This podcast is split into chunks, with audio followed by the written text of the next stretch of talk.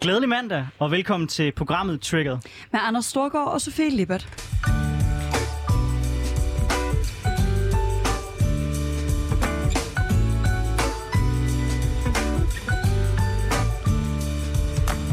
Ja, og så er vi tilbage i anden del af programmet, hvor vi hver uge tager de store debatter op, diskuterer dem, udfordrer gæster, og gæsterne udfordrer os. Jeg er som bekendt Anders Storgaard, tidligere landsmand for Konservativ Ungdom. Medvært er Sofie Lippert. Jeg er tidligere landsforkvinde kvinde for S F Ungdom. Og øh, i den sidste time, der øh, havde vi besøg af to af de nuværende øh, forpersoner for ungdomsorganisationerne. Vi vendte, hvad de går op i, hvad de... Øh, håber på, der kommer til at ske den kommende tid, og hvad de glæder sig til i øh, den her politiske sæson, som vi har startet. Der er stadig en smule af gurketid i den, men øh, debatterne begynder øh, så småt at, øh, at rulle ind her øh, i starten af august. Ja, der kommer, der kommer helt sikkert til at være nogle ting, der kommer til at fylde, fylde mere. Vi ser allerede nu, at de afghanske tolke begynder at, at være en emne, der kommer op. Det vil jeg gerne love. Det kommer vi til at tage op i det her program også, fordi der er jeg pisse-triggered. øhm, og man ser også nu Nye Borgerlige, der fremlægger planer osv. Så sådan, der, der er en bevægelse i gang i dansk politik, hvor det er som om folk begynder at skulle vågne lidt op og komme lidt søvndrussende hjem fra sommerferie og være klar til at mene noget politisk igen. Ja, det har været skønt at holde sommerferie. Knap så skønt at lave radio i en sommerferie, hvor ingen rigtig mener noget om noget. Men det er godt, at de gør det nu. Men en, der i hvert fald mener noget om noget, det er dig, Sofie. Hvad trigger dig? Jamen det, der trigger mig og har trigget mig i øh, jamen, halvandet år efterhånden. Jeg tror, jeg lavede det første opslag på Facebook om det øh, i marts to tusind, og øh, ah, måske har det først været i april. Øh, det har det nok. Øh, tyve tyve, det er, at vi har sådan en idé om, at øh, lige præcis studerende, øh, for at de kan få øh, hjælp under coronakrisen, så skal de låne dem. Alle andre... Øh, har fået. Det er ikke, fordi jeg synes, det er urimeligt, at alle andre har fået. Jeg synes bare, det er en øh, besynderlig tilgang, at lige de studerende, de skulle låne. Øh, og jeg havde egentlig accepteret præmissen. Øh, så var Danske Studerendes Fællesråd ude og, øh, og sige, ah, kunne vi ikke øh, eftergive de her lån? Det skal vi nok komme ind på, om det er den gode løsning. Øh, men øh, jeg er i hvert fald øh, stor fan af, at vi gør noget ved det. Men det gør jo også, at S U-debatten endnu en gang er åben. Og jeg synes altid, vi nævnte, Anna Kjær nævnte det kort i den tidligere time, øh, at hun drømmer om, at vi af og til kunne tage en S U-debat, der også handler om at forbedre unges vilkår, i stedet for altid at tage udgangspunkt i at forværre unges vilkår. Jeg har selv prøvet at være med til at starte den debat en gang. Øh, den, den var der kortvarigt, øh, men blev, blev lidt øh, overrulet af en fyr, der mente, at den skulle fordobles S U'en. Der tror jeg ikke helt, jeg er. Men jeg mener i hvert fald, at det kunne være interessant, hvis vi nogle gange tog den her debat på de studerendes positive præmisser, i stedet for altid at få det til at handle om, at det skal være værre at studere, være studerende. For ligesom det er i dag, så er... Øh, S U'en dårligere reguleret. Vi nævnte det kort med dagpenge. Den følger ikke inflationen, den følger ikke lønudviklingen, den følger faktisk ikke rigtig noget. Øh, den øh, ligger ligesom rimelig fast øh, og bliver derfor øh, for hver år, der går, mindre værd. Det vil sige, at den S U-studerende får lige nu er mindre værd end den S U, jeg fik, da jeg gik på universitetet for et par år siden. Øh, Jeg bliver øh, enormt provokeret af, at vi altid skal hive det her op af lommen, hver gang vi skal finansiere noget. Så skal vi finansiere det med studerendes vilkår. Øh, og lige så meget som jeg drømmer om, at S U-debatten øh, kunne handle om, at vi skulle forbedre studerendes vilkår, lige så meget ville jeg i virkeligheden ønske, at vi kunne holde op med at diskutere S U. Fordi hvis den i det mindste bare kunne få lov at ligge stille, så havde jeg da i hvert fald øh, nogenlunde lovning på, at jeg øh, kunne... Øh, fortsætte mit studie, øh, indtil jeg var færdig, uden at skulle ud i øh, diverse krumspring omkring, hvordan jeg skulle få råd til husleje, mad og så videre. Øh, jeg mener, det er en grundlæggende præmis i det danske samfund, at ingen øh, skal låne øh, for at kunne overleve. Det er der ingen andre samfundsgrupper, vi vil acceptere, at de skulle tage et lån for at kunne få hverdagen til at hænge sammen, og derfor mener jeg heller ikke, at de studerende skal gøre det. Det her er ikke et forslag til øh, højrefløjen om, at de skal begynde at foreslå, at kontanthjælp er et lån. Det er derimod mod øh, en ambition om, at vi holder op med at have den her fortælling om, at lige præcis de studerende, de skal låne, i stedet for øh, at få en ydelse, der sikrer dem en nogenlunde minimums levestandard. Ja, det er jo ikke nogen øh, kæmpe overraskelse, tænker jeg, at folk lytter med i det her program, at Sofie og jeg, vi ikke er sådan helt på linje i det her spørgsmål. Altså, jeg synes, det er meget relevant en gang imellem at tage de her debatter om, hvor skal finansieringen komme, og jeg synes, det er fornemt, når unge, ligesom mange andre samfundsgrupper, bare står og råber flere penge til os, flere penge til uddannelserne, flere penge i S U, flere penge, punktum. Fordi det, hvis politik var så nemt, at der var uendelige mængder penge, så var der ikke nogen grund til at overhovedet diskutere noget, så kunne vi bare udskrive den ene check efter den, efter den anden. Og S U'en er bare en enorm stor del af de penge, vi bruger på uddannelsesområdet. Hvorfor det er relevant for mig at diskutere, hvorvidt vi bruger de penge korrekt. I forhold til lån, om det øh, er naturligt, det hører en del af det. Nej, det er rigtigt. Det er ikke sådan, vi normalt finan- finansierer øh, folks leves- levestandard. Det er jo heller ikke det, man gør. S U'en dækker som udgangspunkt øh, det, folk skal bruge til at overleve, og så lånet, det er så det, de skal bruge ud over, ud over det. Og dynamikken i det er ret simpel for mig at se, som er, det at tage en uddannelse, det er en investering. Og der er en formodning om, at de folk kommer ud på den anden side, så også tilsvarende betaler en højere skat tilbage. Hvorfor at det er en rigtig god forretning at uddanne sig. Hvorfor at det er mere okay, synes jeg, at man, man siger, okay, det er lånebaseret. Men... Nå, jamen, jeg er helt enig i, at i dag er S U'en ikke fuldt lånebaseret, men det er typisk det kort, folk hiver op af hatten, især på kandidatuddannelser. Sådan en starter jeg på på om måned. Øh, det glæder jeg mig meget til. Jeg håber ikke, at jeg skal låne mig til min husleje i den periode. Men der har vi inviteret en med, der øh, nok synes, at jeg burde. Øh, det er dig, Mads Drange. Du er statskundskabsstuderende, øh, så du er selv studerende på bacheloren, så vidt jeg forstår. Så du er ikke helt nået dertil, hvor det er, hvad hedder det, hvor du mener, at den skal være lånebaseret, så vidt jeg har forstået. Øh, men så er du også bestyrelsesmedlem i Konservatives Studerende i København generelt, øh, aktiv på højrefløjen. Ja. Øh, du mener, vi skal låne os til kandidat-S U'en? Ja. Det er korrekt. Øhm, man kan sige, at det korte svar på, hvorfor det er en god idé at omlægge kandidat-S U'en til lån, det er, at, øhm, at det simpelthen er, er unødvendigt. Øhm, og årsagen til det er, at vi ved fra forskning, uafhængig forskning, at vi ikke får mere social mobilitet af at øh, udbetale S U til kandidatstuderende.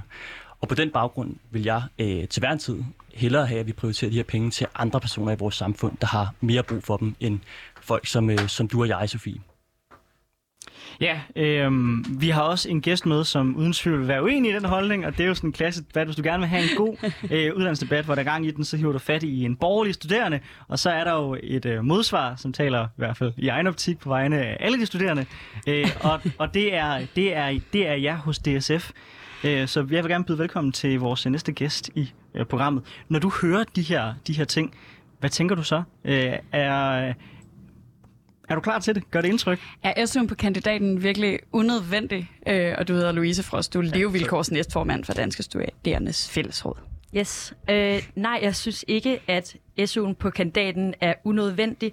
Der er rigtig mange, der kommer for, for måske, øh, hvad hedder det, mindre øh, sociale vilkår, øh, der tager en kandidat og dermed løfter deres øh, sociale arv. Øh, de går ud væk fra deres sociale arv. Øhm, og man har også set, at hvad det fireogtredive procent af de studerende vil sige, at de ikke vil tage en kandidat, hvis S U'en bliver om til lån, øh, ud fra djøf-studerende. Mads Drange? Ja, jamen, altså man kan sige, at det korte svar til det er jo, at øh, det faktisk ikke er, er helt så simpelt. Altså øh, det, som, øh, som undersøgelsen fra djøf konkluderer, er, at fireogtredive procent af øh, studerende vil overveje, hvorvidt de skulle tage en, øh, en øh, kandidatuddannelse, hvis S U'en blev omlagt til lån. Og faktisk har man jo i selv samme undersøgelse også spurgt de studerende, hvorvidt de vil droppe ud. Og til det spørgsmål er det kun sølle femten procent, der svarer ja. Så der er lidt forskel på de fireogtredive procent og så de her femten procent. Men er de femten procent ikke stadig for mange? Øhm, altså man kan sige, som udgangspunkt vil jeg jo sige nej. Det, jeg synes faktisk ikke femten procent er, er særlig meget. Heller ikke, hvis de femten procent er de femten procent med... Øh, sådan øh, svagest eller øh, mindst sådan akademisk baggrund. Jamen, jeg, sy- jeg synes, det er et super, øh, super legitimt perspektiv at drage ind i debatten her, men, men problemet er bare, at der ikke rigtig er noget, der tilsiger, at det skulle være tilfældet. Fordi på nuværende tidspunkt, så fungerer det sådan i systemet, at dem, der når så langt, at de læser en kandidatuddannelse, det er i forvejen dem, der kommer fra de akademiske hjem, det er i forvejen dem, der kommer fra en god social baggrund, og dermed også er lettere ved at komme op i toppen af uddannelsessystemet, så at sige. Så, så man kan sige, at argumentet om, at vi dermed sænker den sociale mobilitet, det holder ikke en meter. Og det ved vi jo altså også i øvrigt fra forskningen. Både fra det Nationale Forskningscenter for Velfærd, Vive, og fra det Økonomiske Råd, som øh, tilsiger, at vi ikke kommer til at få mere social mobilitet af at udtale S U til kandidatstuderende. Louise Frost øh, fra D S F, øh, når du hører fra, fra Mads, at der ikke er noget, der tyder på, at det rent faktisk vil skade den sociale mo- mobilitet, hvad tænker du så? Øh, oplever du noget andet ude på uddannelsen, øh, end det Mads han beskriver? Ja, jeg oplever noget andet. Jeg oplever mange folk, der kommer for, for ringere sociale kår, øhm, der tager en kandidatuddannelse og måske ikke vil tage den, hvis det var, at det var lånebaseret. Og det er også bare, at man sætter de studerende dårligt sted fra starten af. Altså, de ikke engang kommer ud og starter deres voksenliv, før de har lån. Det synes jeg er helt forkert, at vi skal sætte studerende og så yngre voksne på det tidspunkt, når de kommer ud, med den, de kår, som andre ikke skulle have. Jeg synes, det er meget interessant det her med øh, diskussionen om, om social arv. Øh, også fordi det, det for mig at se ikke er... Altså, jo, jeg, jeg anerkender, øh, at, at det også er vigtigt, at folk... Øh, at det også er en vigtig ting ved S U'en. Men... men du får det lidt til at lyde, Mads, som om, at, at der kun går akademikerbørn på universitetet. Det ved jeg godt. Nu karikerer jeg det, du siger. Men det gør der jo øh, af en meget simpel årsag, ikke? At i vores forældres generation er der bare færre akademikere, end der er i vores. Der er sindssygt mange akademikere i vores. Det er et helt andet problem. Det har vi taget et andet program, at, øh, at, vi, øh, at vi ikke uddanner os bredt nok. Men der er bare flere akademikere i vores generation. Ergo rigtig mange akademikere med en anden baggrund. Og en ting, en ting er, vi kan diskutere øh, med, med, med sådan, øh, hvad hedder det? Fod i, øh, det hedder det overhovedet ikke, nu fandt jeg bare på et udtryk, øh, i undersøgelser hele dagen. Men en ting, jeg kan mærke, jeg synes er uretfærdigt ved at gøre den lånebaseret, det er, at jeg er ret sikker på, at jeg ikke ville behøve låne. Altså, jeg vil ikke have nogen penge at skulle betale tilbage bagefter. Øh, fordi jeg har så privilegeret en baggrund, at øh, det, det ville, øh, især hvis, jeg havde, øh, hvis man havde vidst, at jeg skulle låne, siden jeg var barn, så havde mine forældre lavet en opsparing, så jeg kunne tage en kandidatuddannelse. Jeg ville kunne få de penge af mine forældre. Jeg ville på alle måder kunne få nogle helt andre vilkår på min uddannelse, hvor lige nu har jeg nogenlunde samme vilkår, fordi mine forældre betaler mig jo ikke bare for, at jeg har mange penge, men hvis det var nødvendigt, at jeg skulle have nogle penge for at overleve, så tror jeg, at jeg ville få den af dem. Også interessant. De lytter sikkert med, så kan de jo sende en sms, om det er en sand antagelse. øhm, Men, men så en ting er, jeg frygter ikke nødvendigvis, at vildt mange studerende ikke vælger at tage deres kandidatuddannelse, men jeg frygter, at vi får nogle dimittenter, der har vidt forskellige vilkår, fordi nogen vil stå med et S U-lån, de skal tilbagebetale på et hundrede og halvtreds tusind, og jeg starter bare ligesom fra scratch. Mads? Ja, altså man kan sige... Øh Jeg synes, du maler et, øh, et overdrevent, alarmistisk, øh, dommedagsprofetisk øh, billede af situationen her. Altså man kan sige, lige nu, der modtager du cirka seks tusind kroner i S U om måneden. Hvis det er to års kandidatstudie, så er der tale om, at du får en samlet gæld på rundt regnet et hundrede og fyrre tusind kroner. Det er altså ikke særlig mange penge i det store billede, Sofie Lippert. Og øh, helt seriøst, hvis du øh, kommer ud... Øh, fra universitetet med et eksamensbevis i hånden, der viser, at du har en kandidatgrad i et eller andet, så vil du gennemsnitligt få en rigtig, rigtig høj løn. Og det betyder også, at du i praksis vil få meget let ved at tilbage, tilbagebetale de her et hundrede og fyrre tusind kroner.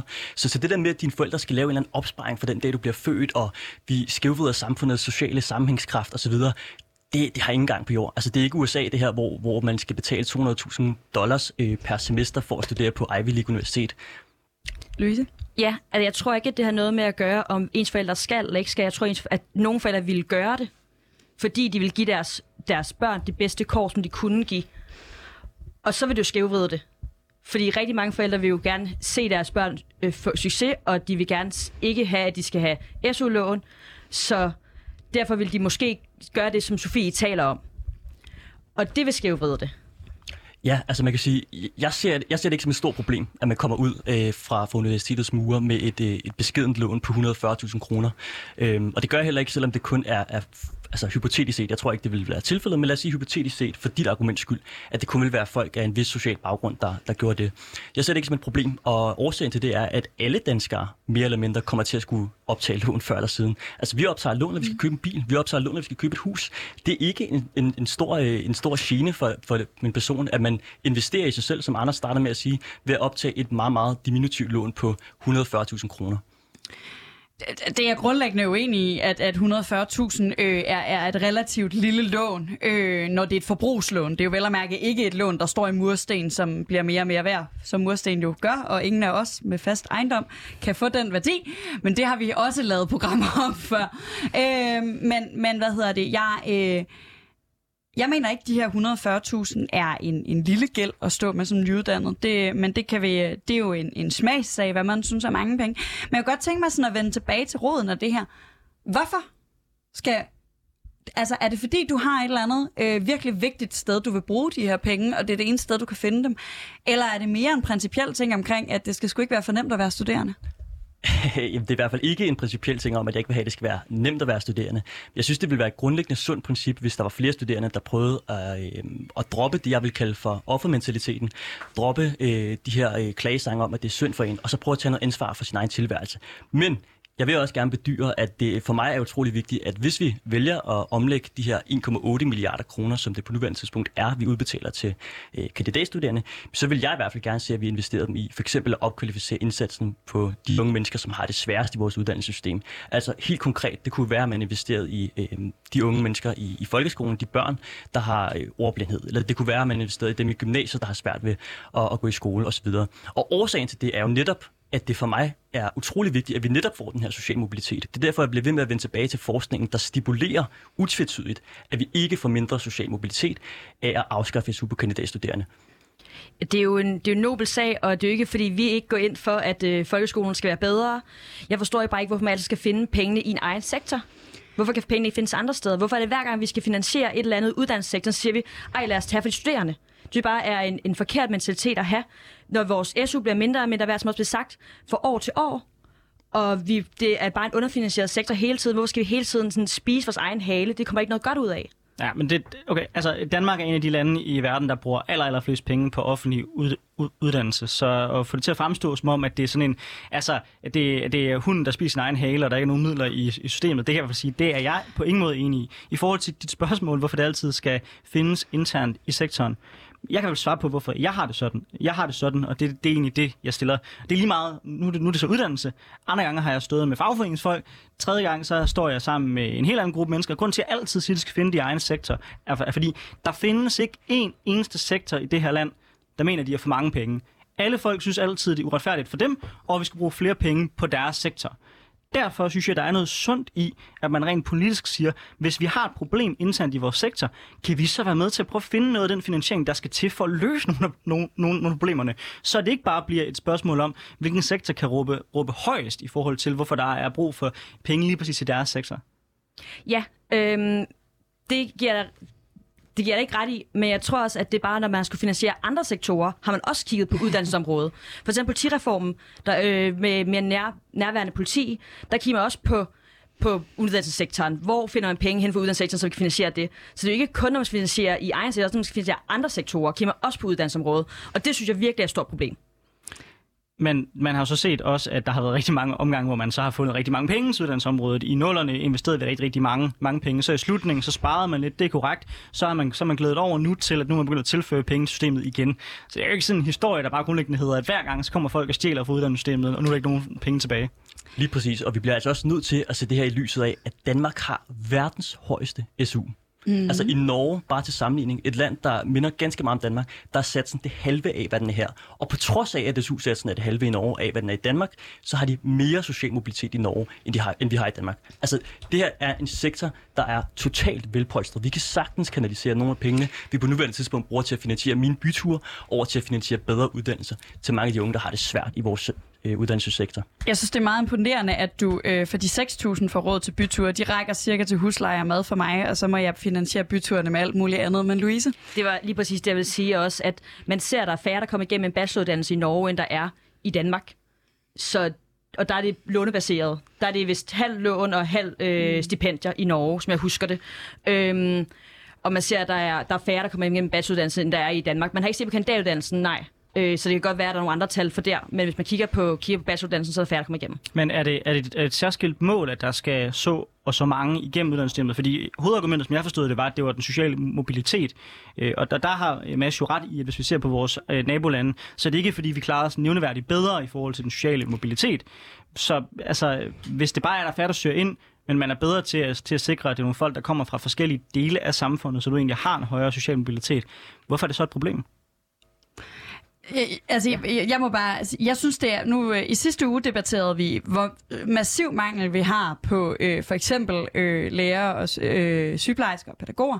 Jeg synes grundlæggende, det er et problem, hvis færre tager en uddannelse. Og vi skal huske, vi kommer tæt til, og vi står kun universitetsstuderende i det her rum, men S U'en er for alle. Men, og jeg er med på, det, det, kun det, var, det, det var bacheloruddannelser, som var argumentet, at der er færre for at søge på bachelor uddannelsen. Det var ikke, at, og det vil, ved jeg ikke, om det er tilfældet, men jeg har i hvert fald ikke set, at det skulle være sådan, så de var generelt set, øh, øh, at de havde flere ufaglærte i, i Norge. For at blive lærer, skal man tage en bacheloruddannelse i Norge. Nå, jo jo, men, men jeg, siger bare, jeg siger bare stadigvæk, det er, jo, det er jo mere kompliceret end som så. Det er jo ikke sådan, så hvis der er færre folk, der søger ind på en bacheloruddannelse, så er man per definition mindre uddannet og mere ufaglært i det pågældende land. Nej, men det giver, det giver dårligere vilkår for at tage en uddannelse. Altså, hvis der er færre, der tager en uddannelse, så er der færre, der tager en uddannelse. Så øh, kan det men... godt være, at de tager nogle andre uddannelser, men vi, vi kom, de, vi, i en dansk kontekst ville vi stadig stå med en mangel. Men hvis der var, hvis der var flere, færre folk, der søgte ind på en bachelor, men eksempelvis flere folk, der var erhvervsuddannet i Danmark, så vil man jo kunne, kunne man sige, okay, vi har flere folk, der ikke længere tager en bachelor, og så ud fra jeres optik vil vi så være mindre uddannet. Men det er jo ikke den hele sandhed. For til gengæld vil der så være mange, der søgte ind på så mange andre uddannelser, der måske ikke er en bachelor. Jeg kunne godt tænke mig at vende tilbage til nemlig det, fordi det, nu bliver det den store samfundssnak. Hvad er det samfundsgavligt? Du, du vil meget gerne have sådan en, når man, så kan vi bruge det her som værktøj til at få flere til at tage en anden type uddannelse. Jeg synes grundlæggende, og det siger jeg mange gange, jeg synes grundlæggende, at den årsag, folk skal have til at tage en anden uddannelse, ikke skal være, at de føler, at de ikke har råd, fordi de ikke får en ordentlig S U. Jeg synes grundlæggende, at den årsag, folk skal have til at tage en uddannelse, det er, at det er noget andet, de brænder for. Det er noget andet, de har lyst til at lave. Det er noget andet, de er dygtige til. Øh, og det er der helt sikkert mange debatter om, men jeg synes faktisk ikke, det er her, vi skal bruge S U'en. Øh, men hvis vi skal gå tilbage til, til sådan, jeg kunne godt tænke mig at høre, Mads, du har sådan et øh, argument om, at det skal være, hvad hedder det? De studerende skal, det, det, er en god, det er en god øvelse, det er en god måde at tage ansvar for sit liv og, og tage et S U-lån øh, på de sidste to år. Det er en, god, det, det er en ansvarlig tilgang. Kan det udvides til andre steder? Altså er det, er det, er det kun kandidatstuderende, hvor det her er, er en relevant ansvarlighed? Altså er det, kun, er det virkelig kun studerende, som den her øh, logikpræmis gælder for? Eller vil du også udvide det til at sige, jamen, så kunne dagpengene også øh, vendes rundt. I dag er det en forsikringsordning. Så kunne det være et lån. Så kan du betale lånet tilbage, efter du har været på dagpenge. Ja, altså man kan sige, nu er jeg jo blevet hedet ind i studiet her, som, øh, som øh, den, den borgerlige, der øh, slår på trommer for, at vi skal have lavere skat og mere ansvar for egen tilværelse osv. Øh, men jeg tror, det er utrolig vigtigt for mig at stipulere i den her sammenhæng, at det ligger mig enormt meget på sinden, at Danmark forbliver et samfund, hvor vi har social mobilitet. Altså hvor mm. vi sikrer os, at bankdirektørens datter og kassedamens søn har muligheden for at, at begge to udfolde deres potentiale og blive til det, de gerne vil, så frem de er villige til at arbejde for det. Og grunden til, at jeg starter med at, at nævne specifikt S U på kandidatuddannelser som et sted, hvor vi kan øh, fjerne, fjerne pengene og så kanalisere dem over et andet sted, det er jo fordi, at det er et sted, hvor vi ved, at det, at det ikke rigtig batter i den sammenhæng. Så, så man kan sige, øh, jeg vil da gerne, øh, jeg vil da gerne krybe til korset her og, og indrømme, at jeg også gerne så, at vi, øh, vi sænkede ydelserne andre steder i samfundet. Men grunden til, at jeg specifikt hiver, hiver det her kort frem med S U på kandidatuddannelser, det er fordi, vi ved, at det er unødvendigt. Og det gør vi jo altså igen, som jeg sagde før, på baggrund af uafhængig statslig forskning. Ja, det er jo unødvendigt i dit mål omkring at, at sikre, øh, sikre social mobilitet. Ja, det, det er ganske fint, hvis man gerne vil sikre sig, at øh, folk som du og jeg, vi har lidt ekstra penge i budgettet, så vi eksempelvis skal drikke en dyr kop kaffe, eller gå i byen, eller bo i en lækker lejlighed inde i København. Men det er ikke vigtigt, hvis vi gerne vil sikre os, at alle danskere, der er villige til at arbejde for det, de får mulighed for at få en uddannelse. Og det er på den baggrund, det er på den baggrund, jeg siger, det er derfor, vi skal starte med at skære lige netop her. Når vi er færdige med det her program, så bliver du simpelthen nødt til lige at vise mig, hvordan man laver et budget på seks tusind, hvor man får råd til alt det der. Det vil jeg øh, virkelig glæde mig til. Øh, Louise, sådan helt grundlæggende, øh, du kommer fra Danske Studerendes Fællesråd. Jeres mål er ligesom at repræsentere alle studerende. Vil det ikke, nu, nu stiller jeg et spørgsmål, hvor enhver lytter kan høre, jeg ikke mener det, men jeg synes alligevel, det er interessant at høre dit perspektiv på. Vil det ikke være en vigtigere kamp for jer at tage, end at eftergive de her lån, og sige, vi skal øh, gøre noget, der gavner alle studerende? Fordi den frygt, som jeg kan høre nogen, der normalt placerer sig mere samme sted som mig har, på det her med at eftergive lånene, det er, hvad som alle dem, der ikke tog lån? Øh, vil de ikke føle sig snydt? Er det ikke nogle kampe, som øh, skal I ikke hellere tage en kamp, der gavner alle studerende? Jo, jeg synes, vi skal kampe, der gavner alle studerende, men jeg synes, vi skal repræsentere alle studerende, og det er også dem, der har taget lånene, og har været nødsaget til at tage lånene under coronakrisen, fordi de er blevet, de er blevet fyret, opsagt, øh, fordi der simpelthen ikke var penge i budgettet hos virksomhederne til at have dem, eller der ikke var noget arbejde til dem. Og derfor er de været nødsaget til at betale deres husleje igennem lån. Og det synes vi for starten af var forkert, så man burde have lavet en ordentlig hjælpepakke til de studerende, i stedet for bare at lave lånebaseret. Så derfor mener vi, skal, vi skal, hvad hedder det nu, at de skal, selvfølgelig skal folk betale deres lån, øh, hvis det ikke bliver lavet om til, at man ikke skal låne, altså hjælpepakken bliver lavet om, end det, det har været. Øhm, men vi mener bare, at det var en forkert hjælpepakke til at starte med. Men Ja, jamen, det undrer mig utrolig meget. Altså man kan sige, øh, forrige fredag, der var, var din formand fra Danske Studerendes Fællesråd ude og sige til D R, at det er ta- der taler om et generationstyveri, når de studerende, som har optaget S U-lån under coronapandemien, skal betale lånet tilbage. Og samtidig foreslog han så, at, øh, ja, at lånene bare skulle afskrives, og så, øh, så sendte man regningen videre til, til alle mulige andre danskere. Jeg synes simpelthen, det er en så privilegieblind og arrogant tilgang til det her. Altså, der er ti tusind vis af danskere, der har mistet deres job under coronapandemien. Der er ti tusind vis af danskere, der måtte dreje nøglen om i deres virksomheder. Og samtidig så har vi studerende været nogle af dem, der var absolut bedst sikret, fordi vi vidste, at hver eneste måned, så ville vores tårnhøje S U strømme ind på vores konto. Altså helt seriøst. Jeg, jeg forstår ikke, hvordan man ikke kan have blik for, at der er så mange andre i vores samfund, der har det langt hårdere end os. Louise Frost, er der, er, er der ikke en pointe i, at man faktisk har haft en høj grad af sikkerhed øh, ved at være på en S U, som man ikke har haft måske i mange andre brancher? Der er der en form for sikkerhed med at vide, at der kommer penge ind, men det er bare ikke, S U'en er bare ikke stående til at betale ens, ens faste udgifter. Altså hvis man skal have en bolig i København, koster det hurtigt seks tusind kroner for et lille værelse. Og så skal du også have mad oveni. Så, så er der sikkerhed til, at du kan bo et sted, men der er ikke rigtig sikkerhed til, at du kan få noget at spise. Det fungerer jo heller ikke. Så hvis du har mistet dit job, eller måske af en eller anden grund ikke kunne arbejde under corona, så har man blevet nødt til at tage lån. Og det har været tårnhøje lån. Altså man ser, at det har været rigtig, rigtig mange, der har taget store mængder lån hvert måned til at finansiere det. Ja, fordi Mads, altså, grunden til, de fleste studerende har taget de her lån, og grunden til, at man overhovedet lavede muligheden for at tage højere lån, det er jo, at rigtig mange studerende øh, enten har mistet deres studiejob, fordi mange studerende arbejder i servicebranche og sådan noget, især øh, folk, der er relativt tidligt på deres uddannelse, arbejder meget i servicebranche og den slags, eller har haft øh, det, som øh, jeg gerne kan holde en helt trigger-tale om en anden dag, som hedder nul timers kontrakt, hvor man ikke er sikret nogen timer, og derfor bare ikke fik noget arbejde, da coronakrisen kom. Øh, og der var ikke rigtig nogen, til den type jobs har der ikke rigtig været nogen hjælpepakker, så det var jo et forsøg på at kompensere folk, der ikke længere kunne møde op på deres studiejob, ikke fordi de ikke var villige til at kæmpe for det, øh, men fordi det, det ligesom forsvandt, og vi ikke lykkedes med at lave en, en hjælpepakke, der reddede folk på nul timers kontrakter, eller i så små jobs, at det var, let's face it, dem, der altid ryger først i svinget. Øh, så er, er det ikke, altså... Nu siger du det sådan, at, altså jeg ved godt, du meget gerne vil have de her seks tusind til at lyde som noget, man lever rimelig fedt på, men, men anerkender du ikke også, at de fleste mennesker har et studiejob, som, som er det, der gør, at de øh, lever fedt, øh, og ikke at det er de seks tusind i sig selv, og at det er en ret massiv lønnedgang, og så er det måske fair nok, at du synes, at, at, at, de, at, de, det er, at lånet er tilstrækkeligt, men er det ikke også lidt... Øh, ja, privilegeret at påstå, at det er meget nemt at leve for seks tusind kroner? Kræver det ikke, at man har en vis opsparing? Øh, nej, det, det mener jeg ikke, det gør øh, nødvendigvis. Altså man kan sige, nu, nu nævner Louise her, at øh, hvis man bor i en lejlighed i København, så kan det net komme op på seks tusind kroner om måneden.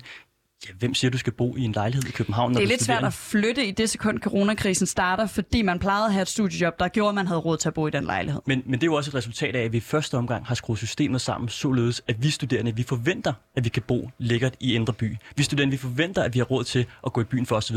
Og jeg tror, jeg tror, der er behov for, at vi studerende lige prøver at pakke offermentaliteten sammen, dropper køllingbejsklukkeriet, og så lige ser lidt længere end til vores egen næste. Fordi hvis vi gør det, hvis vi lige prøver at gøre det et øjeblik, så tror jeg meget, meget hurtigt, vi vil kunne konstatere, at der er rigtig mange andre i det her samfund, for hvem det er meget mere synd for det her. Altså prøv, prøv at tænke på folk, der har mistet deres job, som skal brødføde deres familie. Altså det, det er jo, vi kan slet ikke sammenligne det her. Vi får foræret super favorable lån til noget, der i praksis svarer til en nulrente. Altså det er ikke synd for os studerende. Det har det heller ikke været under coronapandemien. Det mener jeg ikke. Nu, når jeg siger København, mener jeg ikke kun indre København. Du får det til at lyde, som om man gerne vil bo på Rådhuspladsen. Det er de færre studerende, der har brug for at bo på Rådhuspladsen. Når til København kan man også mene, altså sådan omegnen kan det være Hvidovre. Rigtig mange har fint ved at bo i Hvidovre, bo i Rødovre, hvor huslejen også bare er tårnhøj. Så det er et problem, der er alle steder, hvis du gerne vil bo nogenlunde tæt på en uddannelsesinstitution. Og hvis du ikke bor tæt på en uddannelsesinstitution, så har du andre problemer, som men, så du ikke komme hjem efter klokken ti, så kan du ikke være til, så du ikke være til arrangementer bagefter. Du kan måske ikke hvis du deltage mindre i timerne, fordi at du bor langt væk. Der er mange konsekvenser ved at bo længere væk. Altså, jeg, jeg synes, du taler et, et virkelig, virkelig voldsomt skræmmebillede af situationen. Altså, bare lige til sammenligning lynhurtigt her. Jeg bor i Herlev. Jeg bor til to tusind ni hundrede kroner hver måned, og det tager mig Det tager mig et kvarter at komme ind på studiet. Altså seriøst, det er ikke specielt synd for mig. Det er det virkelig. Nej, det er da også en fed lejlighed, du har fundet. Jamen, det er kollegieværelse, og, øh, ja. og jeg ved godt, at der er rigtig mange, der gerne vil bo i en, en lækker lejlighed. Øh, ikke nødvendigvis på Rådhuspladsen, men i hvert fald inde i København. Men man kan godt bo andre steder, og man kan godt få det til at løbe rundt. Og selv hvis man ikke kan det, så synes jeg jo ikke helt grundlæggende, at det er synd for en, at man skal optage et meget, meget beskedent lån til en meget, meget meget beskeden rente. Og det er også, og det er også, det er også her, jeg, jeg synes, kæden falder en lille smule af. Jeg anerkender, at boligmarkedet i København er gearet voldsomt op, øh, og rent prismæssigt på mange, punkter også er rigtig, rigtig højt. Men studerende har jo netop også typisk adgang til for eksempel kollegier, hvor huslejen ligger væsentligt lavere. Så du har fuldstændig ret i, der er helt sikkert nogle studerende, der løber ind i muren efter corona, fordi de havde planlagt, efter de havde et studiejob, ramler ind i det. Men hvis du ser på studerende generelt som gruppe, så er der også rigtig mange, der bor på kollegier, som fjerde maj-kollegiet på Frederiksberg, der giver du cirka to tusind for, for, for bo. Der er masser af sådan nogle muligheder, som du kun har adgang til, når du er på et studie. Så derfor synes jeg også, at studerende er en meget mere sådan blandet gruppe, end, end det, der bliver sådan talt op her, hvor det nærmest er som om, at alle folk skal kæmpe med en husleje, der hedder seks tusind. Det er lidt mere blandet billede, når man reelt set ser på, hvordan folk lever. Det er helt klart mere blandet billede, men jeg synes også bare, I karikerer det med at sige, at det er kaffepenge, og, og man snilt kan leve for seks tusind kroner, fordi det er det med blandet billede. Der er helt klart nogen, der bor billigt, men det er meget få kollegaer nu til dags, der rent faktisk er billige. Alle de nye kollegaer, vi har bygget, koster seks tusind kroner, syv tusind kroner for et værelse. Det er jo helt absurd. Men, men i så fald, så synes jeg da, at man som studerende selv skal tage ansvar for, at man ikke bosætter sig et sted, der koster seks tusind kroner om måneden, hvis man ikke har råd til det. Altså, og, og, jeg vil bare lige hurtigt understrege, at jeg tror, vi skal, vi skal huske, at hver år, når vi vælger at bruge en komma otte milliarder kroner på, at øh, folk som os, der står i studiet her, vi kan få S U på vores kandidatuddannelse, så har vi jo altså i sagens natur en komma otte milliarder kroner mindre et andet sted i den offentlige sektor, som vi kunne have brugt på alle mulige andre ting. Og bare lige for at nævne det hurtigt, altså jeg vil til hver en tid hellere prioritere, at der er flere børn på de danske hospitaler, der kan få en kræftbehandling, at vores ældre kan få en mere værdig pleje på vores plejecenter, eller at, øh, som jeg sagde tidligere, vi kan sørge for at opkvalificere indsatsen på, på de unge, der har det sværest i vores uddannelsessystem, frem for at folk som jeg for eksempel kan bruge til seks tusind kroner om måneden, eller gå i byen, eller hvad det nu måtte være. Nå, men jeg er helt med på, at det handler ikke om folk som mig. Øh, men, men det handler så alligevel om, om, om noget... noget netop om, at studerende er en meget blandet gruppe. Øh, og jeg synes, det er enormt interessant. Jeg tror, Louise og jeg, vi er klar til at bygge flere gangkollegier i morgen. Altså, og der skal bare være flere og øh, flere og flere og flere og flere. Og hvis der kunne være nok til, at alle studerende kunne bo på et gangkollegie, så er vi nået i mål, men ikke et sekund før. Det går jeg gerne med på. Øh, og et gangkollegie til dem, der lytter med, det er typisk dem, der har de meget lave huslejer, fordi så deler man for eksempel toilet og bad og køkken. Øh, hvorimod mange af de kollegier, der bygges i dag, det er sådan nogle med eget toilet, bad og køkken, det gør dem rigtig, rigtig dyre. Øh, men, men årsagen er jo også, og det synes jeg er vigtigt i den historie, det er det er også, fordi der i mange år er blevet efterspurgt ja. det. Altså, og, og, og der er jeg hundrede procent på din vogn, vi skal i den modsatte retning. Jeg synes, de havde langt mere fat i den lange ende, det de, det de, det byggede i halvtredserne og tresserne, øh, før der var S U, hvor man ligesom tænkte, vi skal have nogle priser, som man rent faktisk kan overleve på og leve på som, som, som, som studerende. Men det er jo netop blandt andet, efter vi har fået S U'en, at man har set, at priserne er steget, fordi der er blevet efterspurgt boliger med højere husleje. Årsagen er også i rigtig høj grad, at ved at bygge de her boliger med eget køkken og bad, øh, så kan man omfordele fra staten til kommunen via boligstøtten. Øh, men... Som også er et problem. Som også er et problem. Men det var sådan set ikke, ikke øh, for at tage en længere diskussion af gangkolleger. Men jeg tror, vi... I Mads, du vil gerne have, du snakker meget om privilegier, du snakker meget om øh, øh, social arv. Jeg er øh, fra Aarhus, øh, bor lige nu i København. Øh, mere eller mindre frivilligt. Øh, at skulle flytte til København, når man ikke har et netværk i København, er sindssygt svært. Tilsvarende er det sindssygt svært at få en kollegieplads og vide, hvor det er, man skal søge, og hvem det er, man skal søge med, hvis man kommer fra en... Øh, Jeg hader begrebet uddannelsesfremmede, men en familie, hvor, hvor det ikke er noget, man er vant til at tale om, hvor det i forvejen er en, en vild barriere, at man øh, har søgt ind øh, på øh, en videregående uddannelse, på et universitet, på en professionshøjskole, whatever, øh, hvor det i sig selv. Så det der med at have luret, hvornår deadlines for, hvornår man skal søge kollegaer og sådan noget, det er også en barriere. Der er en meget typisk tendens til, at, at mange af de her ting, som vi siger, jamen du kunne jo bare have tænkt over det her noget før, er ting, som det er rigtig nemt at tænke over, hvis man kommer med en baggrund, øh, hvor hele familien er vant til at tænke over de her ting, hvor øh, altså den klassiske er jo også... Øh, det kan man så ikke længere, men nogle generationer før os, folk, der havde skrevet en op til sådan en ø, boligforening, ø, fra man blev født, og så havde man ligesom mega meget ingeniøritet, og så kunne man komme ind på boligmarkedet, så en kæmpe mange privilegier i, at ens forældre vidste, at det var en option. Og det er mange af de samme barrierer, der er her.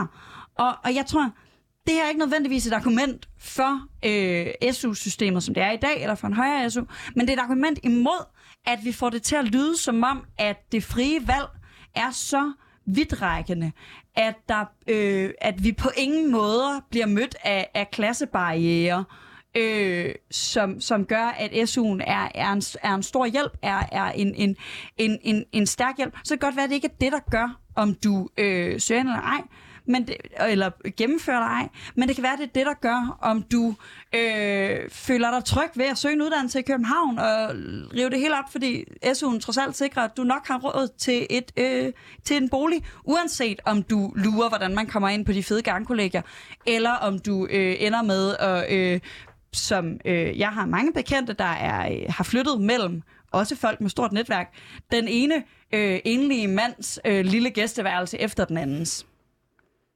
Jamen, jeg, jeg synes næsten selv, du, du sagde det meget fint her. Altså, jeg, jeg kan ikke se sammenhængen mellem, hvor, Men... hvor høj S U-satsen skal være, og hvor ugennemskueligt det københavnske eller København og omegns øh, boligmarked er. Det er lige sådan i Aarhus, kan jeg også trøste med. Men, men jeg tror heller ikke, nej, det, det er heller ikke den sammenhæng, jeg beder dig se øh, som sådan, men jeg, jeg, jeg spørger, kan du ikke, altså... Jeg forstår ikke, hvorfor vi skal tage den tryghed fra de unge. Den tryghed, der ligger i at vide, de her penge, de er her. Det er mine. Jeg kan bruge dem på min husleje, uanset om min husleje er to tusind eller fem tusind. Men Sofie, det er jo, det er jo, det er jo et spørgsmål om, at, at du siger, der er klasse, klassebarriere. Det tror jeg, og det kan måske lyde meget rødt, men det tror jeg faktisk, at jeg til dels kan være enig med dig i. Jeg synes bare, jeg mangler at se det stærke argument for, at S U så rent faktisk sparker de, de klassebarriere ned. Og det, det lader til, det antager du implicit, de gør. Men, nej, men, nej. Men, men når jeg ser på tallene, har jeg bare så at se, det sker. Men det antager jeg ikke, de gør. Min pointe er netop, det, det, det, det gider jeg slet ikke diskutere, fordi det er ikke min primære årsag til, og, eller jo, vi, vi skal nok diskutere, det har vi også gjort længe. Det er ikke min primære årsag til at være tilhænger af S U'en. Min primære årsag til at være tilhænger af S U'en, det er, at jeg synes, man som studerende skal have en økonomisk tryghed, uanset hvilken klasse man kommer fra. Uanset hvem man er, så synes jeg, den tryghed, der ligger i, at jeg ved, jeg kan betale min husleje, og at jeg ikke skal betale min husleje af flere omgange, fordi det er nogle penge, jeg har lånt, som der i, i nogle perioder hører meget, løber meget lave renter på, i andre perioder løber virkelig høje renter på. Øhm, og, og for mig at se, så, og det er fordi, jeg føler også, at der er en forpligtelse i den her debat til alle dem, der vil lave systemet om. Jamen, hvad argumentet er, er det? Hvad er argumentet for at lave noget om? Det er lidt ligesom, når vi beta- diskuterer topskat. Argumentet for at lave det om er, at I har et eller andet projekt, som I ikke mener, det løser, men vi andre har en masse andre argumenter for at beholde det, som det er. Skal vi virkelig lave noget om? Skal vi lave alt om i vores samfund, der ikke løser øh, problemer med social arv? Altså, nej, nej, det synes jeg ikke, men jeg synes, jeg synes social arv er, er noget af det aller... Altså, det er en af de allervigtigste formål for staten. Det er at sikre, at alle danskere, de har muligheden for... og kunne udfolde deres potentiale, altså at blive til noget. Således at vi netop ikke sikrer os, at det skal være dit ophav, der afgør, hvor langt du kommer i det danske samfund. Og når vi ved, at vi ikke får mere social mobilitet af at udbetale penge til folk som os, så vil jeg da langt hellere bruge de penge på noget andet. Altså så som for eksempel at opkvalificere indsatsen i folkeskolen. Vi får heller ikke mere social mobilitet ud af alle de privatskoler, vi har. Men nej, dem synes vi er gode af nogle andre årsager. Øh, det, det er vist en helt anden debat, hvorvidt privatskoler også er med til at løfte social arv. Det, det er en helt anden snak. Men, men, men sådan helt, sådan helt grundlæggende, øh, Mads, er der ikke en pointe i det her med, at uanset hvordan du vender og drejer det, så skaber det i hvert fald en usikkerhed og en bekymring hos folk, der sidder med en stor gæld? Fordi jeg skal være ærlig og sige, det er også det, der gør, at jeg er mindst øh, tilbøjelig til at være tilhænger af det her forslag. Det er den grundlæggende usikkerhed, det kan være skabe. Og så er du ret i, man tjener en god løn på den anden side. Men altså, når du kommer ud og færdig med dit studie, det er også typisk der, at du får børn. Det er der, du skal til at finde bolig. Det er der, du skal sådan, altså, få etableret dig rent livsmæssigt. Er det ikke en, en unødvendig sort sky, du lægger over hovedet på folk, når de kommer ud på den anden side?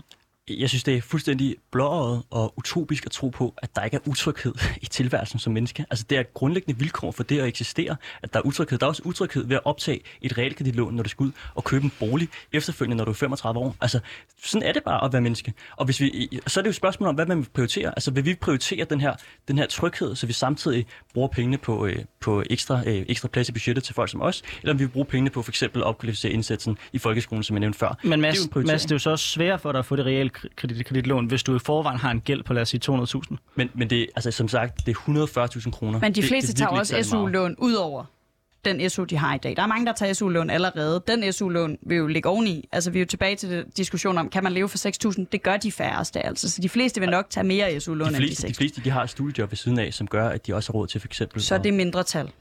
Jeg vil også sige, det, det rammer lidt skævt, for der er også nogle studerende, der for eksempel ikke har overskud til at tage et studiejob, eller have et studiejob, men studerer. For eksempel, hvis man er slemt ordblind, kan det være, at man har svært ved at læse, og derfor skal bruge længere tid på at læse sine tekster til undervisning. Og det vigtigste, når man er studerende, det er jo at være studerende som det første, og ikke skulle have et studiejob ud over det. For det er vigtigt at dygtiggøre sig. Så derfor bliver de ramt hårdere, hvis man laver det om. For de har ikke mulighed for at tage et studie, der er ved siden af. Og så man sige, jo, der er en højere S U, hvis du har en funktionsnedsættelse, men så må du ikke arbejde i sommerferien. Så hvis du har en ordblindhed, for eksempel slem ordblind, og så godt kan arbejde i sommerferien, når du ikke er på studie, så kan du ikke få ekstra S U. Så derfor har du ikke bare en mulighed for at få ekstra øh, hvad hedder, erhvervserfaring i sommerferien. Så det rammer også skævt andet end bare socialt, det rammer også skævt sådan helt fysisk. Men Louise, der er uden at tale for meget på vegne af Mads, så tror jeg også, det netop er en af de gruppe, grupper, som Mads og jeg gerne vil, gerne vil prioritere. I vores optik kræver det så bare, at man fravælger nogle andre, og det er måske deri, øh, vi så er uenige, og vi det er en nødvendighed. Jeg tror også lige, man hurtigt bliver nødt til at huske på, at ja, der er nogle studerende på danske kandidatuddannelser, som er ordblinde, men det er jo altså ikke særlig mange. Og det er jo ikke et argument for, at der er nogen, der er ordblinde, at alle os andre, som ikke er ordblinde, og har det helt fint, det sagtens skal have studiejob, at vi også skal have de her ekstra penge. Altså, så vil jeg da hellere end gerne sørge for, at jeg for eksempel mister min månedlige check af S U, så vi samtidig kan give den videre til dem, der har det hårdest. Det er også det, jeg har sagt mange gange efterhånden. Og det kunne jo eksempelvis være nogle af dem, der er ordblinde, og derfor skal bruge ekstra tid på deres studier, hvorfor de har mindre tid til at passe i studier. Jeg synes, det er et meget interessant perspektiv, det her. Jeg må indrømme, at jeg synes også, at folk, som, som folk er mange, der synes, at en fyrre timers arbejdsuge er, er nok, øh, også øh, skal have mulighed for at, at have nogle øh, vilkår. Der er det, at man, hvis man siger, om jeg eller syvogtredive, jeg kan kun øh, arbejde syvogtredive timer om ugen, så jeg bliver nødt til at tage et S U-lån for at få det hele til at løbe rundt. De vil så ende med et højere S U-lån end de her et hundrede og fyrre tusind, når de kommer ud. Men jeg tror, at øh, det var det, vi nåede om, om S U og S U-lån. Det var en fornøjelse at have jer begge to med. Vi siger øh, tak til dig, Louise Frost. Du er levevilkårsnæstformand for Danske Studerendes Fællesråd. Øh, sådan et dejligt mundret ord, men ikke desto mindre en virkelig vigtig post i min optik. Øh, tusind tak, fordi du ville komme forbi. Mads, du bliver lidt at snakke om den generelle politiske situation.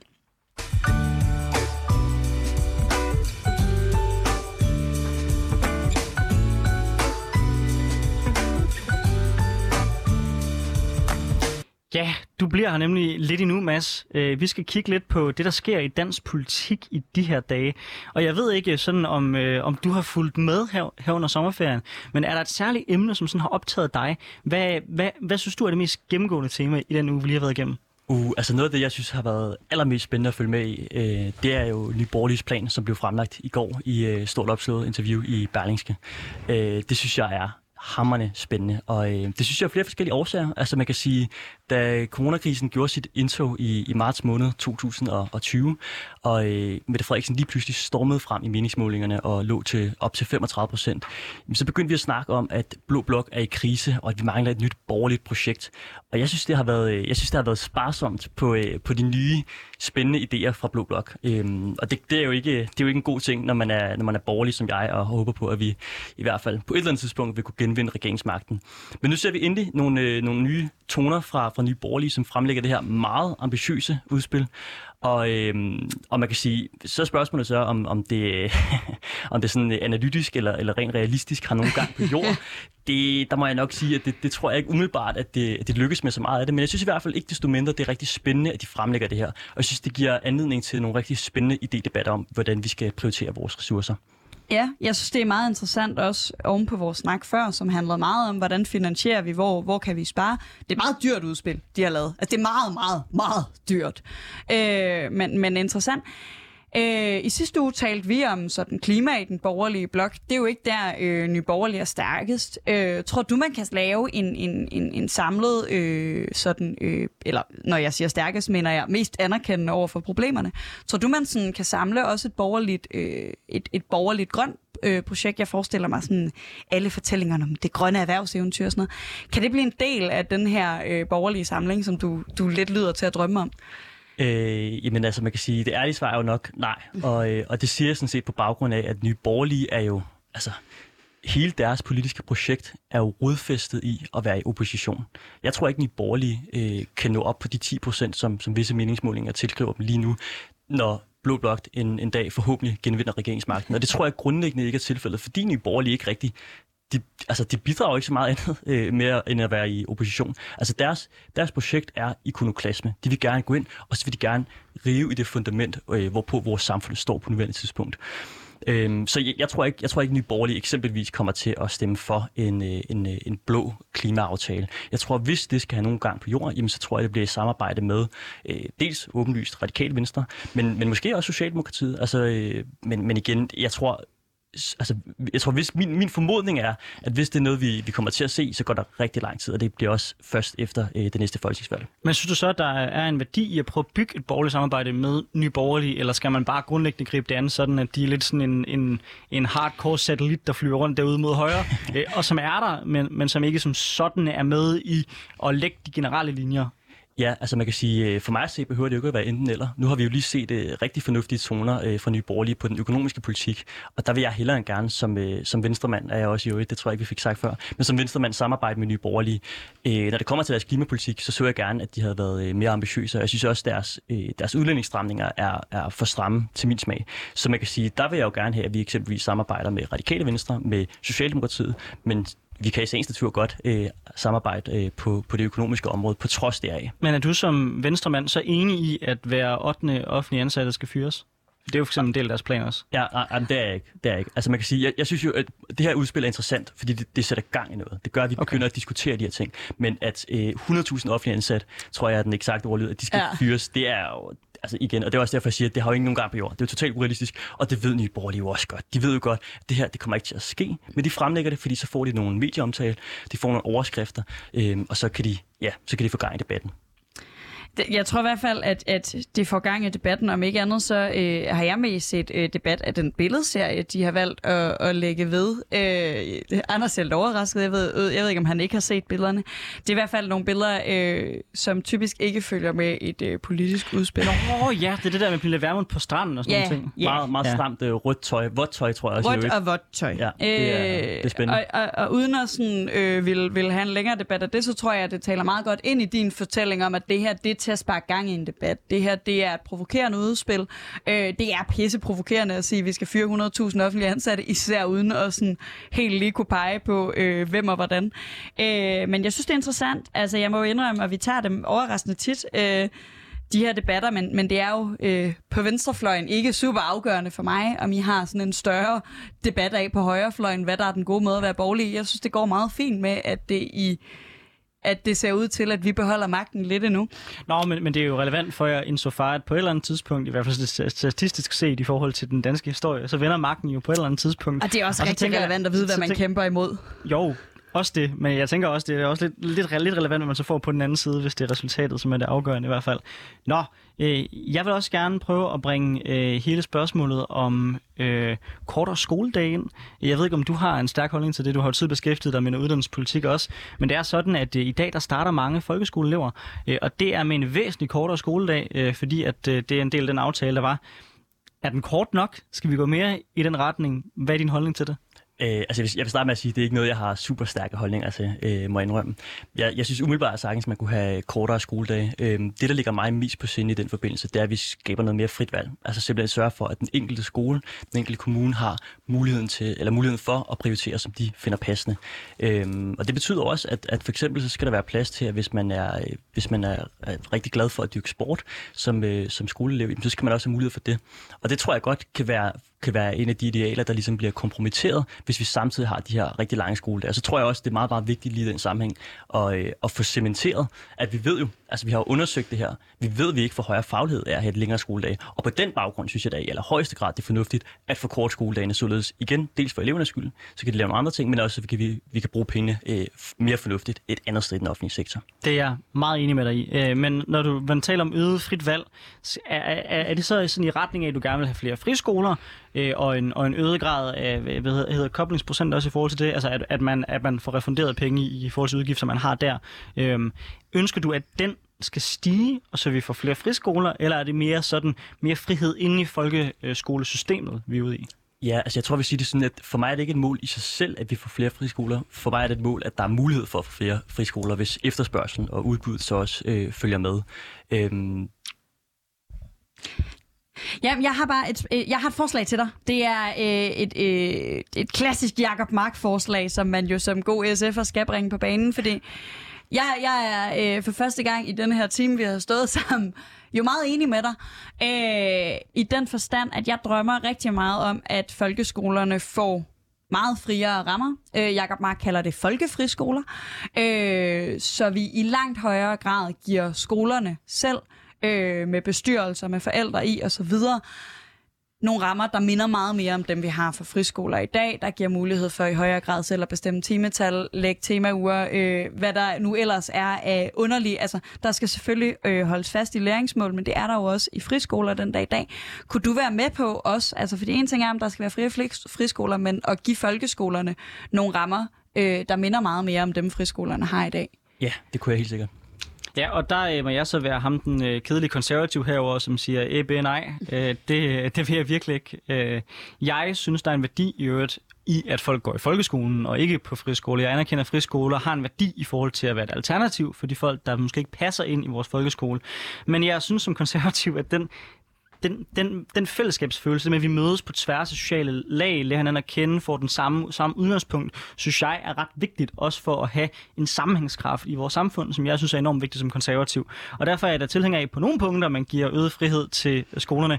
Men jeg må også bare sige, hvis vi overhovedet skal have en folkeskole, og det mener jeg, at vi er en skal, så bliver der også nødt til at være en eller anden form for klar rød tråd i det. For ellers så, så synes jeg, at så ryger hele ideen med at have en folkeskole i første omgang, hvis ikke du har den del af, hvad kan man sige, projektet med? Ja, altså man kan sige, jeg synes, jeg synes lidt, jeg, måske det er en ubevidst øh, stråmand, du, du stiller op her, fordi der er jo ikke nogen, der siger, at der ikke behøver at være en klar rød tråd. Spørgsmålet er, i hvor høj grad der skal være det. Altså du kan godt have visse former for standardiseringer, visse former for læringsmål osv., uden at det skal være ned til det mindste punktum i hver enkelt øh, skoles øh, beslutningsgrundlag. Men hvis folkeskolen er lige så forskellige, som friskoler er, øh, så vil vi i hvert fald se, mener jeg ret, ret klart, at du vil miste den effekt, at, at man har nogenlunde det samme, man kommer igennem, de samme ting, man arbejder med, og det samme grundlag til at starte med. Jeg tror ikke, de vil køre den samme skole i Gentofte, som de vil køre den i, lad os sige, Nørrebro. Og det kan der være en værdi i, der er forskel på det, men jeg synes også, der er en værdi i, der er en eller anden form for, hvad kan man sige, fælles dynamik i det. Jeg kan i hvert fald godt være med på øh, lige den der del med, at man må være en religiøs friskole, tror jeg ikke. Jeg synes, vi skal tage med ind i, øh, i folkeskolen. Øh, men jeg synes stadig, der er, er stor værdi i at lave nogle helt andre rammer med langt færre. Så kunne man også få lov at gå amok i test, hvis man ud fra en faglig vurdering synes, det var fedt, i stedet for at gå amok i test, øh, fordi øh, nogen, der ikke har en faglig vurdering, har sagt, at man skulle. Vi har ganske få minutter tilbage, øh, og jeg ved ikke, Mads, hvis du sådan skal kigge fremad, Øh, i øh, den, den, det politiske år, vi får nogen på finansloven for eksempel. Hvis, du måtte få, hvis, du, hvis jeg nu giver dig et punkt, du må få med på finansloven, hvad kunne du så godt tænke dig? Det er også øh, det er et stort spørgsmål at få her på øh, de sidste tre minutter. Men hvad kunne du så godt tænke dig? Vi, altså, hvis du havde alle penge i verden, hvad skulle vi så investere i i Danmark? øh, jamen altså, det er jo nok lidt af en, en gammel traver, jeg trækker ud af stallen her, men øh, altså, mit drømmeønske, det er jo topskattelettelser. Altså simpelthen god, klassisk, borgerlig mærkesag. Altså vi skal, vi skal have nogle topskattelettelser, og det skal vi på baggrund af, at dem, der betaler topskat, det er dem, der driver vores samfund fremad. Det er dem, der står for væksten, det er dem, der står for innovationen, det er dem, der sørger for, at vi, vi kan tage en uddannelse, vi kan gå til lægen osv. Og øh, det vigtigste for mig øh, i den sammenhæng, det vil er jo, at vi sørger for, at, at, at den slags personer får mulighed for at beholde øh, flere af deres egne penge, dels fordi, at det er retfærdigt, men også får muligheden for at beholde flere af deres egne penge, fordi det skaber en incitamentstruktur, som sørger for, at vi også fremadrettet får vækst og velstand. Ja, øh, altså det er jo meget langt fra mine ønsker til finansloven, og jeg tror, men det er lige før, jeg ikke er sikker på, at mine ønsker er mere realistiske end dine. Øh, på den måde, Socialdemokratiet har reageret på venstrefløjens dagpengeudspil. Øh, men jeg synes, det er interessant, og jeg... Øh, Jeg, øh, jeg ved ikke, om jeg næsten misunder jer, at I altid kan hive den frem, fordi det er jo, øh, indtil topskatten er afskaffet, en, en uudtømmelig kilde af, af god borgerlig politik. Bliver man aldrig træt af at sige det samme? øh, nej, ikke for mit vedkommende. Altså hvis I, nu har jeg jo, jeg har jo prøvet at flotte mig i dag ved også at komme ind og tale om, at vi skal afskaffe øh, S U på kandidatuddannelser. Altså et forslag, der direkte kommer til at gøre, at jeg bliver dårligere stillet. Og det gør jeg jo gerne, hvis vi samtidig kan få topskattelettelser. Simpelthen ud fra devisen om, at det vil være mere retfærdigt. Altså, nu ved jeg godt, du kommer nærmest nyudklækket fra Cepos Akademi, men hvis du på tyve sekunder skulle sige noget, som øh, du gerne vil bruge flere penge på, hvad skulle det så være? Uh, ja. Øh, ja så vil det straks være. Jamen, jamen det, det bliver straks værre, men, øh, men jeg vil sige, jeg, altså, det, det, det nævnte jeg også tidligere i dag, men jeg synes faktisk, det er hammerende vigtigt, at vi, vi sørger for at sikre en bedre sammenhængskraft i uddannelsessystemet. Og, og det er ikke til folk som jeg, som, som klarer sig fint og, og har lidt ved at komme igennem systemet. Det er til dem, der har det sværest. Altså dem, der har ordblindhed, dem, der ikke kan få hjælp af lektierne fra deres forældre, øh, og dem, der måske bare øh, basalt set har svært ved at tage sig sammen til at lave deres lektier også. Øh, opkvalificere indsatsen for at hjælpe den slags unge mennesker.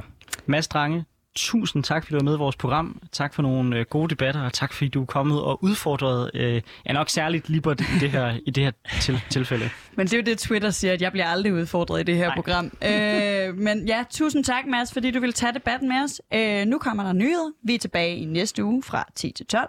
Har du ikke fået nok øh, politisk debat, så kan du selvfølgelig finde podcasten på din foretrukne podcastplatform, hvor du bare søger på Triggeret, og så kommer alle vores tidligere afsnit frem. Tak fordi I lyttede med.